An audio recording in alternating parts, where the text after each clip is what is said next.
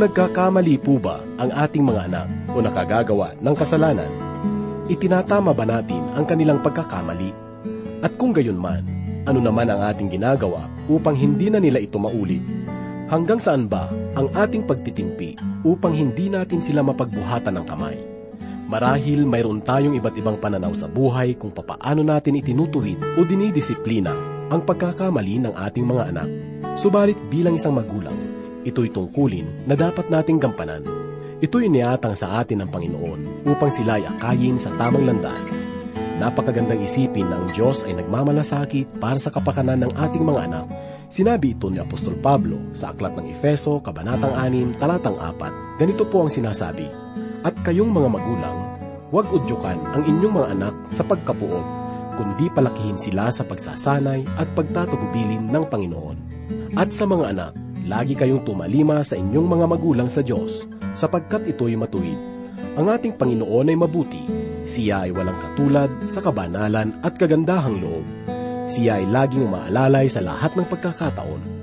Kaya muli nating pakinggan ang kapahayagan ng salita ng Diyos na sa atin ay ihahatid ni Pastor Rufino de la Peret sa mga talata na matatagpuan sa Aklat ng Isayas, Kabanatang 41 hanggang 42, dito lamang po sa ating programang, Ang Paglalakbay.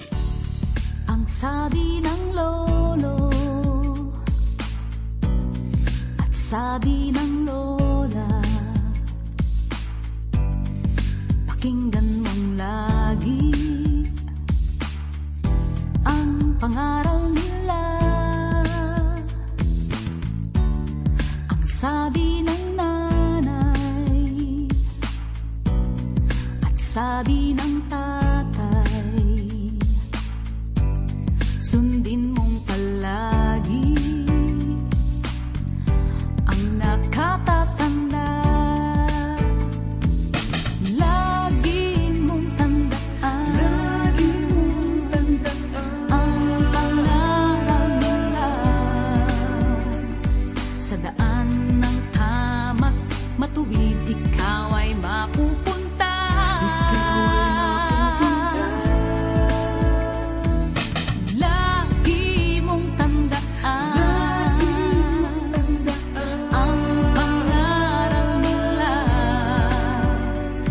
Karunungan nila ang piliin mong gabay sa tuwina. Igalang natin sila.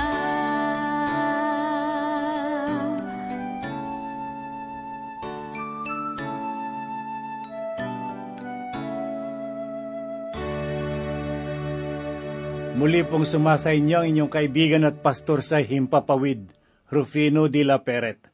Ipagpapatuloy po natin sa oras na ito ang pag-aaral at pagbubulay sa mga pahayag ni Propeta Isayas. Ngayon ay ituon po natin ang ating isipan sa salita ng Diyos dito sa ikaapat na put isa at ikaapat na put dalawang kabanata sa aklat ni Propeta Isayas. Ang ikaapat na put isang kabanata ay naghahayag ng tungkol sa kadakilaan ng Diyos. Makikita po natin ang kadakilaan ng Diyos, hindi lamang sa kanyang sangnilikha, kundi maging sa kasaysayan. May ilang bahagi rin sa kabanatang ito na tela mahirap unawain. Ganon pa man, kapansin-pansin ng kadakilaan ng Diyos ang nagbigay gabay at kaaliwan sa kanyang mga anak. Basahin po natin ang unang talata dito sa ikaapat na put isang kabanata na ganito po ang sinabi ni Propeta Isayas. Tahimik kayong makinig sa akin, o mga lupain sa baybayin. Hayaang magpanibagong lakas ang mga bayan. Hayaang lumapit sila at hayaang magsalita sila. Tayo'y sama-samang lumapit para sa kahatulan. Ang bawat isa sa atin ay hahatulan ng Diyos ayon sa ating mga gawa. Ang talatang ito ay panawagan ng Diyos na magbalik loob sa Kanya at tanggapin ang kaligtasang Kanyang ipagkakaloob. Ang Diyos ay mabuti. Ang tangin niyang pakiusap sa tao upang mapatawad sa lahat ng kanyang mga kasalanan ay ang pagbabalik loob at ipagkatiwala sa Diyos ang ating buhay. Ngayon ay pakinggan po natin ang sinasabi sa ikalawang talata. Sinong nagbangon ng matuwid sa silangan sa kanyang tinawag sa kanyang paanan, siya ay nagbibigay ng mga bansa sa harap niya. Pinasusuko niya ang mga hari. Kanyang ginagawa silang parang alabok sa kaniyang tabak na parang pinaspas na dayami ng kanyang busog. Ang katagang matwid sa silangan ay may nais ipahiwadig. Sinasabi ng iba na ito raw ay tumutukoy sa lugar ng Seros. Ngunit ang tinutukoy sa talatang ito ay hindi lugar, bagkus isang pamamahala na nakaayon sa katuwiran. Batay sa sarili kong pag-aaral at pagbubulay, ang katagang iyon ay walang ibang tinutukoy kundi ang matwid at makatarungang pamamahala ng Panginoong Heso Kristo. Ang ganitong pananaw ay mas mabibigyang linaw habang patuloy nating pinag-aaralan ang kabanatang ito. Basahin naman po natin ngayon ang ikaanim na talata. Bawat tao'y tumutulong sa kaniyang kapwa at sinasabi sa kanyang kapatid, ikaw ay magpakatapang. Sa talatang ito ay makikita po natin ang diwa ng pagbibigay ng pag-asa sa kapwa. Ito ang isa sa mga dahilan kung bakit naparito ang Diyos. Nais niyang ituwid ang kabuktutan upang maiwagayway ang bandila ng katuwiran. Kaya ang sinumang nasa Diyos, ang pagtitiwala ay magkakaroon ng pag-asa sa kanyang buhay. Tiyak niya kung ano ang kanyang magiging kalagayan sa piling ng Diyos sa panghinaharap. Layunin ng Diyos na ang Israel ay magkaroon ng pagtitiwala sa Kanya, sapagkat noong panahon ni Propeta Isayas, sila ay nasadlak sa pagsamba sa mga Diyos-Diyosan. Basahin po natin ang ikapitong talata na ganito po ang sinabi. Pinasisigla ng karpintero ang platero at pinasisigla ng gumagamit ng pamukpok ang pamukpok ng palilan na sinasabi tungkol sa paghinang, mabuti at kanyang inilalapat ang mga pako upang huwag makilos. Ito ay nagahayag ng buktot na gawain ng Israel tungkol sa hugis ng mga Diyos-Diyosan. Sa kabila ng kanilang kasamaan, ay inihayag ng Diyos ang kaniyang panawagan na sila ay magbalik loob sa Kaniya. Sinasabi sa ikawalong talata ang ganito, Ngunit ikaw, Israel, lingkod ko, Hakob na siyang aking pinili na binhi ni Abraham na aking kaibigan. Sa talatang ito ay ipinadadama ng Diyos ang kanyang pagkalinga sa bansang Israel. Sa halip na sila ay parusahan, sinabi ng Diyos, kayo'y magbalik loob sa akin.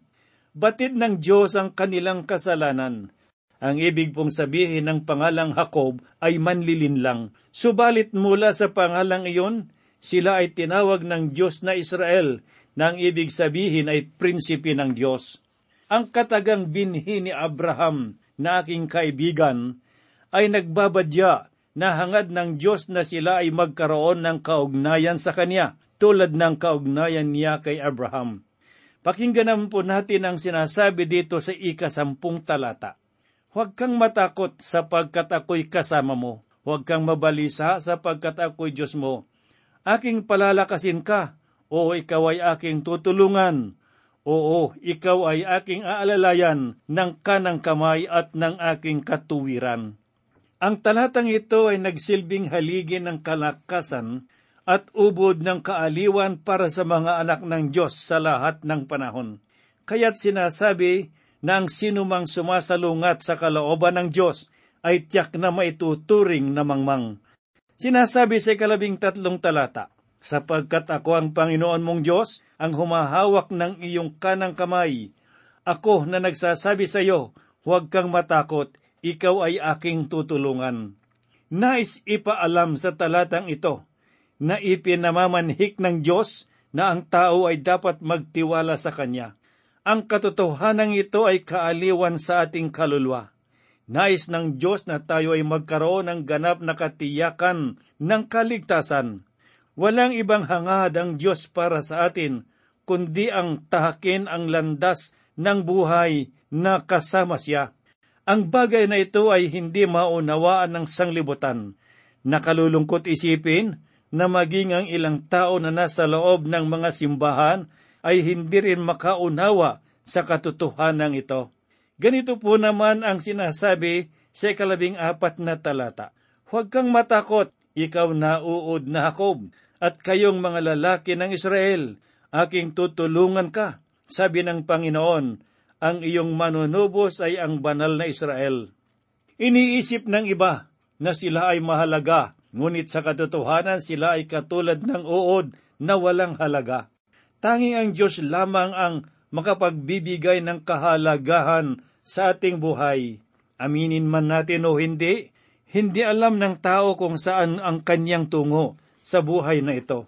Maging ang bagong bukas na darating ay wala sa kanya ang katiyakan ng buhay. Marami ngayon ang nagsasawa sa ganitong kalagayan ng buhay, kaya mas ninanais nilang tapusin na lamang ang kanilang buhay. Sa ganitong kalagayan ng tao, kanino ba tayo dapat manalig? Tapat ang kalooban ng Diyos upang tayo ay pagkalooban ng pag-asa sa buhay kung tayo lamang ay magbabalik loob sa Kanya.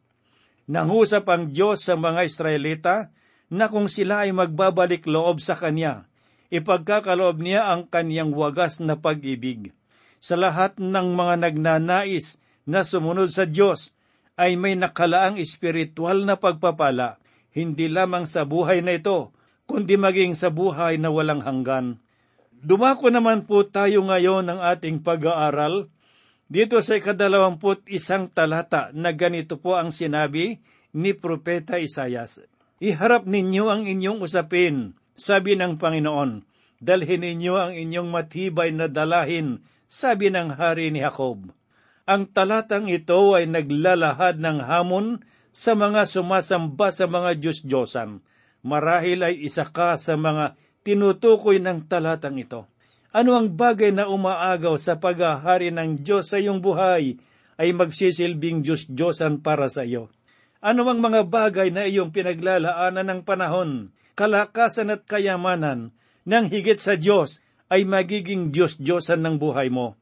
At sinasabi ko sa inyo na maging ang dinaminasyong inyong kinaaniban ay maaring maging idolo o Diyos-Diyosan ng inyong buhay. Lahat ng bagay na hinahayaan nating maging kaagaw ng Diyos sa ating buhay ay maaring maging Diyos-Diyosan natin. Ano ba ang mga kayang gawin ng mga Diyos-Diyosan? Kaya ba nilang ipaliwanag kung paano nagsimula ang lahat ng bagay sa kalawakan? Sinasabi ng agham na ang lahat ay nagsimula sa pamamagitan ng ebolusyon. Ito ba ay may katotohanan? at maari pa ngang sinasabing haka-haka kung papaan nagsimula ang lahat. Subalit sinabi ng Panginoong Diyos, ang lahat ng paliwanag na iyan ay walang kabuluhan at walang katotohanan. Basahin po natin ang ikadalawamput dalawang talata. Hayaang dalhin nila at ipahayag sa amin kung anong mangyayari.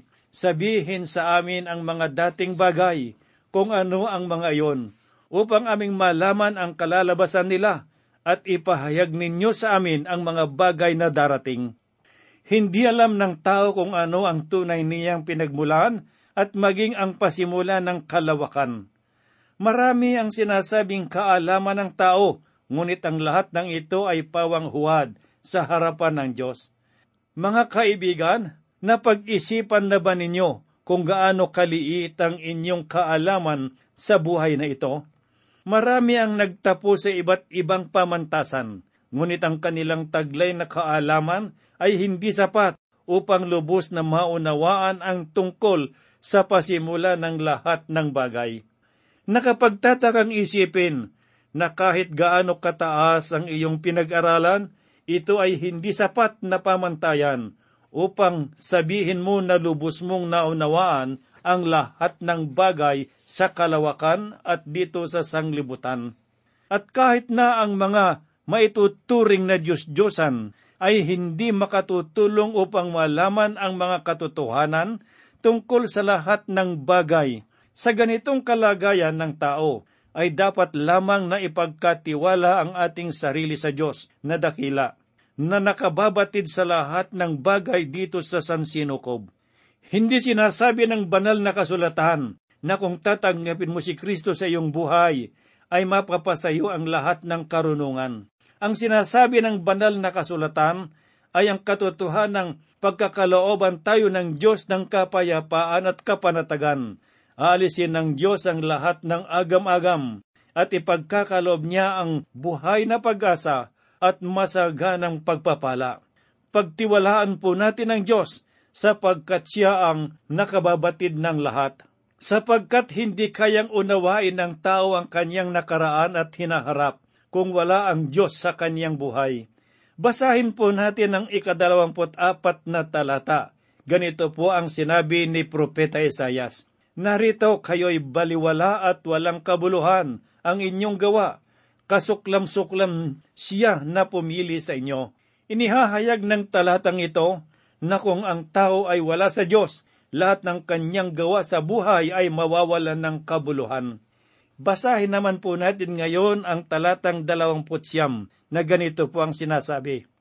Narito silang lahat ay masama, ang kanilang mga gawa ay walang kabuluhan, ang kanilang mga larawang inanyuan ay hangin at hungkag. Sa talatang ito ay ginamit ang salitang hungkag, na ang ibig sabihin ay kawalan. Ganito ang dulot ng pagkakaroon ng mga Diyos-Diyosan. Ang mga Diyos-Diyosan kailanman ay hindi makatutugon sa ating mga suliranin. Ang ganitong gawain ay walang maidudulot na kagalakan. Sinasabi ng iba na kahit papano ay nakakamit nila ang kasiyahan. Maaring may kasiyahan silang natatamo, ngunit tinitiyak kong ito ay pansamantala lamang, sapagkat ang tunay na kasiyahan ay matatagpuan lamang natin sa piling ng Panginoong Heso Kristo.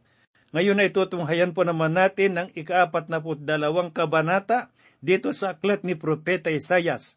Basahin po natin ang unang talata. Narito ang aking lingkod na aking inaalalayan, ang aking hinirang na kinalulugdan ng aking kaluluwa. Inilagay ko ang aking espiritu sa kanya, siya'y maglalapat ng katarungan sa mga bansa. Ginamit sa talatang ito ang mga salitang narito ang aking lingkod. Walang ibang tinutukoy dito kundi ang Panginoong Heso Kristo.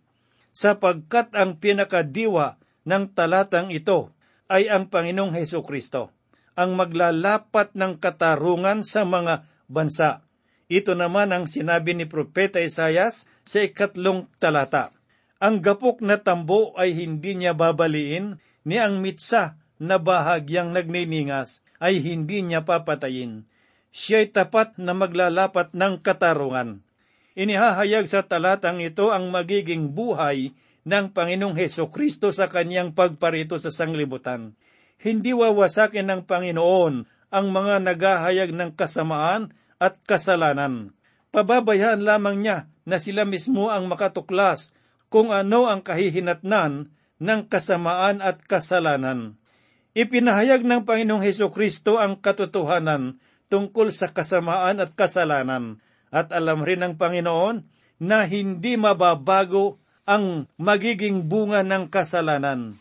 Walang iba kundi ang kamatayan. Ito ay kanyang inihayag sa sanglibutan Sinasabi rin sa bahaging ito ng banal na kasulatan na ang Panginoong Hesus ay paririto bilang tapat na sugo ng Diyos. Pakinggan naman po natin ang sinasabi sa ikaanim at ikapitong talata. Ako ang Panginoon, tinawag ko kayo sa katuwiran, kinuha ko kayo sa pamamagitan ng kamay, at kayo'y iningatan. At ibinigay kita sa bayan bilang tipan, isang liwanag sa mga bayan upang imulat ang mga bulag na mata, upang ilabas ang mga bilanggo sa bilangguan, at silang nakaupo sa kadiliman mula sa bilangguan. Ito ang naging kapahayagan ng Panginoong Hesus tungkol sa kaniyang sarili. Nais niyang ipaalam sa buong sanglibutan na siya ang hari ng kataas-taasan na makapagdudulot ng katuwiran at kalayaan. Siya lamang ang dapat na maging Diyos ng Israel at wala ng iba. Ngayon ay basahin po natin dito sa ikawalong talata. Ako ang Panginoon, iyon ang aking pangalan. Hindi ko ibibigay sa iba ang aking kalwalhatian o ang akin mang kapurihan sa mga larawang inanyuan. Sa talatang ito ay inihayag ng Diyos na hindi niya nais na may kaagaw sa puso ng sinuman. Hangad ng Diyos na tanging siya lamang ang maghari sa ating buhay. Kinamumuhian ang pagsamba sa mga Diyos-Diyosan, sapagkat ang gawain ganito ay may kalakip na parusa bilang hatol ng Diyos. Sa ikalabing limang talata, ganito po naman ang sinabi ng Panginoon. Ang mga bundok at mga burol ay aking wawasakin, at ang lahat nilang mga pananim ay aking tutuyuin. Ang mga ilog ay gagawin kong mga pulo, at ang mga lawa ay aking tutuyuin. Ang talatang ito ay nagsasabi na maging ang ating kapaligiran at kalikasan ay madadama ang hatol ng Diyos. Pakinggan po natin ang sinasabi sa ikalabing anim na talata ng kabanatang apat na dalawa dito sa aklat ni Propeta Isayas at aking aakayin ang bulag sa daan na hindi nila nalalaman, sa mga landas na hindi nila nalalaman, sila ay aking papatnubayan. Aking gagawing liwanag ang kadiliman sa kanilang harapan at ang mga baku-bakong lugar ay papatagin. Ang mga bagay na ito ay aking gagawin sa kanila at hindi ko sila pababayaan. Ang lahat ng tao ay bulag tungkol sa mga bagay na nangyayari sa hinaharap. Ngunit kung tayo ay nasa panig ng Diyos, sinasabi sa talatang ito na siya mismo ang magsisilbing patnubay natin tungo sa buhay na matuwid at kabanalan. Ang kalinga ng Diyos ang sa sa atin, habang tayo ay sumasampalataya sa kanyang kapangyarihan. Ang mga nagtitiwala sa mga Diyos-Diyosan ay mapapahiya. Basahin po natin ang sinasabi dito sa ikalabimpitong talata. Sila'y mapapaurong at ganap na mapapahiya. Sila na sa mga larawang inanyuan ay nagtitiwala na nagsasabi sa mga larawang hinulma, kayo'y aming Diyos. Ito ay babala para sa mga sumasamba sa mga inanyuang Diyos-Diyosan. Si kalabing siyam na talata ay tinukoy ng Diyos kung sino ang mga bulag na kaniyang binabanggit Basahin po natin ang talatang ito. Sino ang bulag kundi ang aking lingkod? O ang bingi na gaya ng aking sugo na aking isinugo? Sino ang bulag na gaya niya sa nasa kapayapaan at bulag na gaya ng lingkod ng Panginoon? At sa ikadalawamput dalawang talata ay sinabi na ang bayan ng Israel ay ninakawan at sinamsaman. Ganito po ang mababasa natin. Ngunit ito ay isang bayang ninakawan at sinamsaman. Silang lahat ay nasilo sa mga hukay na nakakubli sa mga bilangguan. Sila'y naging biktima at walang magligtas, isang samsam at walang magsabi, iyong panunong balikin. Marahil ang dahilan kung bakit dinanas nila ang ganoong karanasan ay sapagkat tinalikuran nila ang tunay at buhay na Diyos. Pakinggan naman po natin ang sinasabi dito sa ikadalawamput apat na talata. Sino ang nagbigay ng Hakob sa mananamsam at ang Israel sa mga magnanakaw? Hindi ba ang Panginoon na laban sa Kanya ay nagkasala tayo at hindi sila nagsilakad sa Kaniyang mga daan o naging masunurin man sila sa Kaniyang kautusan? Ang masaklap na karanasan ng Israel ay naging hatol ng Diyos laban sa kanila. Sila ay ikinalat ng Diyos ngunit naroon ang pag-asa na sa itinakdang panahon sila ay muling titipunin ng Diyos. Sinasabi pa sa kadalawamput limang talata, Kaya't ibinuhas niya sa kaniya ang init ng kanyang galit at ang lakas ng pakikipagbaka, at nilagyan siya nito ng apoy sa palibot, gayon may hindi niya nalaman at sinunog siya nito, gayon may hindi niya ito inilagay sa kaniyang puso. Ginawa ng Diyos ang lahat ng kanyang panawagan sa kanila upang magbalik loob sa Kanya. Ngunit ang bansang Israel ay hindi nakinig sa tinig ng Diyos, kaya ibinuhos ng Diyos ang kanyang galit laban sa kanila. Sa susunod na kabanata ay makikita po natin ang mga susunod pang gagawin ng Diyos laban sa kanilang kasamaan. Mga kaibigang nakikinig, Iisa lamang ang nais ipahiwatig ng Diyos sa mga talatang ito. Walang iba kundi ang hangad niyang magbalik loob tayo sa Kanya, sapagkat ang lahat ng tao ay nagkasala at nagkulang sa pamantayan ng Diyos. Ngunit ang sinumang magbalik loob sa Kanya ay may nakalaang gantimpala. Layunin ng Diyos na tayong lahat ay maging bahagi ng Kanyang kaharian. Kaibigan, sa oras na ito, nawa ay nakita mo ang kahalagahan ng lubos na pagtitiwala sa Diyos. Nawa ay nasa iyo ang katiyakan ng kaligtasan, huwag mong hayaan na maging huli na ang lahat para sa iyong buhay.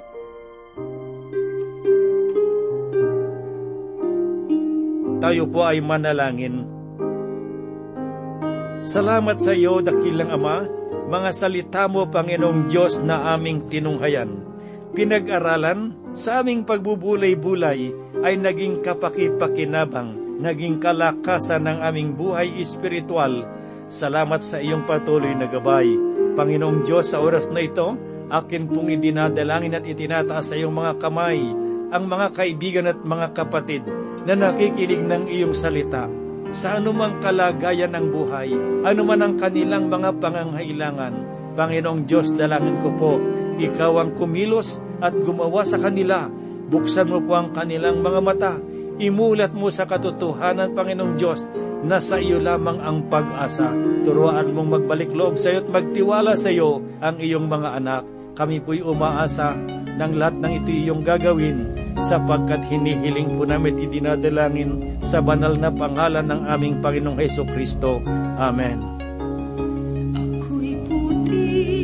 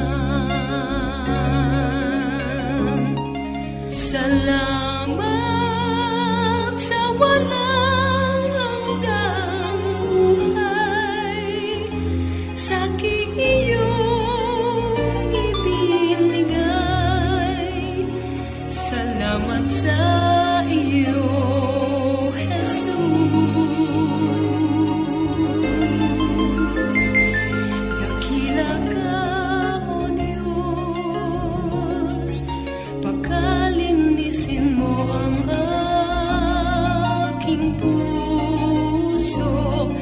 Gamitin mo ang buhay ko, ako'y laan